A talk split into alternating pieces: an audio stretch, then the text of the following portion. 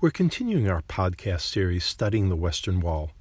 In our last episode, we considered Robinson's Arch. Robinson's Arch was described by Dr. Edward Robinson in the 1880s. The area was later excavated by Israeli professor Benjamin Mazar after the 1967 war. Today we're going to look at two additional findings from Professor Mazar's search around the area of the Robinson's Arch. There's an old saying if these stones could speak, what stories they would tell. First, we'll let the stones speak for themselves. Five courses of stone underneath Robinson's Arch, a message written in Paleo Hebrew, is engraved in the western wall. The message is a slightly modified version of the first part of Isaiah chapter 66, verse 14. I'm picking up now in uh, Leon Ritmeyer's Jerusalem, the Temple Mount. He writes, the quote says, And when you see this, your heart shall rejoice and your bones shall flourish like an herb. The inscription, however, your bones is changed to their bones, and the words shall flourish are missing. In fact, it would in fact appear that the graffiti artist was under pressure and unable to complete the quote. This carving was one of the most dramatic and uh, memorable finds of the excavations that followed the Six Day War. According to Professor Mazar, it probably dates from the 4th century when the Emperor Julian the Apostate gave permission to the Jews to rebuild the temple. The carving was seen as an expression of a people who had returned to land full of hope to restore the ritual that was the focus of their lives. Their hopes were apparently dashed in uh, 363, the year 363, when disasters such as earthquakes and fires at the building of the site of the temple brought the project to an end. End quote. Emperor Roman Emperor Julian was a nephew of Emperor Constantine. The Center for Online Judaic Studies states that Julian became emperor in the year 360, uh, 361, and he wanted to return Rome to its pagan origins. He had a distaste for Christians because they taught that there was only one way to be saved, and this did not fit in at all with his pagan beliefs. The emperor passed laws restricting freedoms for Christians. He apparently showed favor to the Jewish people to further infuriate the Christians. Also, Julian admired the fact that Judaism was in favor of animal sacrifices. The emperor not only allowed Jewish people to return to Jerusalem, he ordered that Jewish people could rebuild the temple. The building project was short lived, um, and according to the online center, it may have only lasted a few days. Emperor Julian died in battle 19 months after ascending the throne. Back to the verse that's engraved on the wall. What is so remarkable about the verse is not as much as what is written as what is not written. The verse inscribed on the wall only indicates the first part of uh, Isaiah chapter 66, verse 14. And when you see this, your heart will rejoice like bones of an herb. What is interesting is the context of the verse. Isaiah 66 begins with the following two verses Thus saith Yahweh, The heaven is my throne, and the earth is my footstool. Where is the house that you will build unto me? Where is the place of my rest? For all those things have my hand made, and all those things have been, saith Yahweh. But to this man I will look, even to him that is poor and of a contrite spirit, that trembles at my word. The opening verses in this chapter seem to imply that the Almighty is not overly concerned about a physical temple. Yet a temple is mentioned multiple times in this passage. Um, we're going to pick up in verse 6 through 13. A voice of noise from the city, a voice from the temple, a voice of Yahweh that rendereth recompense to his enemies. Before she travailed, she brought forth. Before her pains came, she was delivered of a man child. Who hath heard such a thing? Who hath seen such things?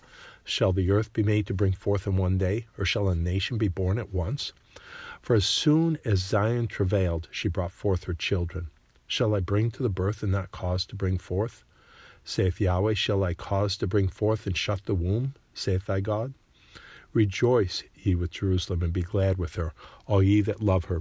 Rejoice with, for joy for her, all ye that mourn for her that ye may suck and be satisfied with the breasts of her consolations, that ye may milk out and be delighted with the abundance of her glory. For thus saith Yahweh Behold, I will extend peace to her like a river, and the glory of the Gentiles like a flowing stream. Then shall you suck, and you shall be borne upon her sides, and be dandled upon her knees, as one whom his mother comforts. So will I comfort you, and ye shall be comforted in Jerusalem.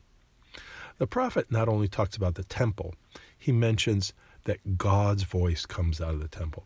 He mentions the birth of a nation. This theme was used as the headlines of the Palestine, uh, the Palestine Post when Israel was declared a nation. On May 16, 1948, the newspaper headline announced the state of Israel is born. If Emperor Julian had invited Jewish people back to Jerusalem, if he approved of the building of the temple, hopes were surely soaring. How appropriate to refer to a chapter in the scriptures that speak of a nation being born, of a temple being built, of God speaking out of the temple. Perhaps the person who, who engraved the verse in the wall hoped that this prophecy would come true, that Israel would be restored as an independent nation, and even more than that, the hope of the world to come. Verses 22 and 23 read For as the new heavens and the new earth, which I will make, shall remain before me, saith Yahweh, so shall your seed and your name remain. And it shall come to pass that from one new moon to another, from one Sabbath to another, shall all flesh come to worship before me, saith Yahweh. The prophet ends his chapter by saying, A new heavens, new earth will remain, and you and your name will remain. We've been cast out, but we will finally remain. But the temple was not rebuilt. Messiah did not come, and we still wait. The engraver's zeal reminds us of the glorious hope to come. We're going to consider one more archaeological find from Professor Mazar's Big Dig around Robinson's Arch. This was included on the ArmstrongInstitute.org site. Many of you may have heard of Herbert W. Armstrong, the founder of the Worldwide Church of God, which did a lot to um, to share Sabbath with Christians around the world. He and his organization helped fund Professor Benjamin Mazar and later Dr. Eilat Mazar, sending not only hundreds of thousands of dollars, but also many, many uh, students who helped with the dig. Dr. Eilat Mazar released a book in 2021, just before she passed away, entitled Over the Crossroads of Time Jerusalem's Temple Mount Monumental Staircases. In it, she described many of the finds which had been previously not, not discussed openly uh, to the public. In it, she mentioned one specific find uh, a small golden ring. The uh, Armstrong Institute website wrote, the miniature 2,000 year old gold ring was etched with a seven branch menorah symbol. The ring had been buried with a Herodian layer inside a vault located outside the Temple Mount walls. It was roughly dated to the first century CE.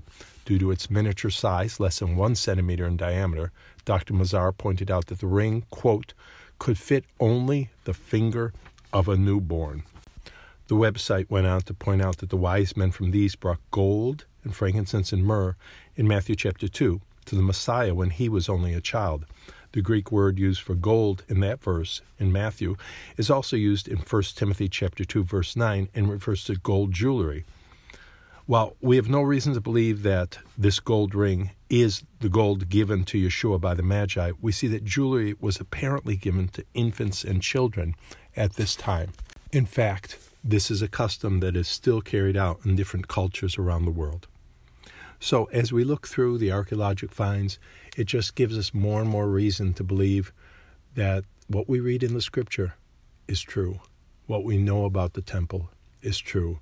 And what we know about the temple to come is true as well.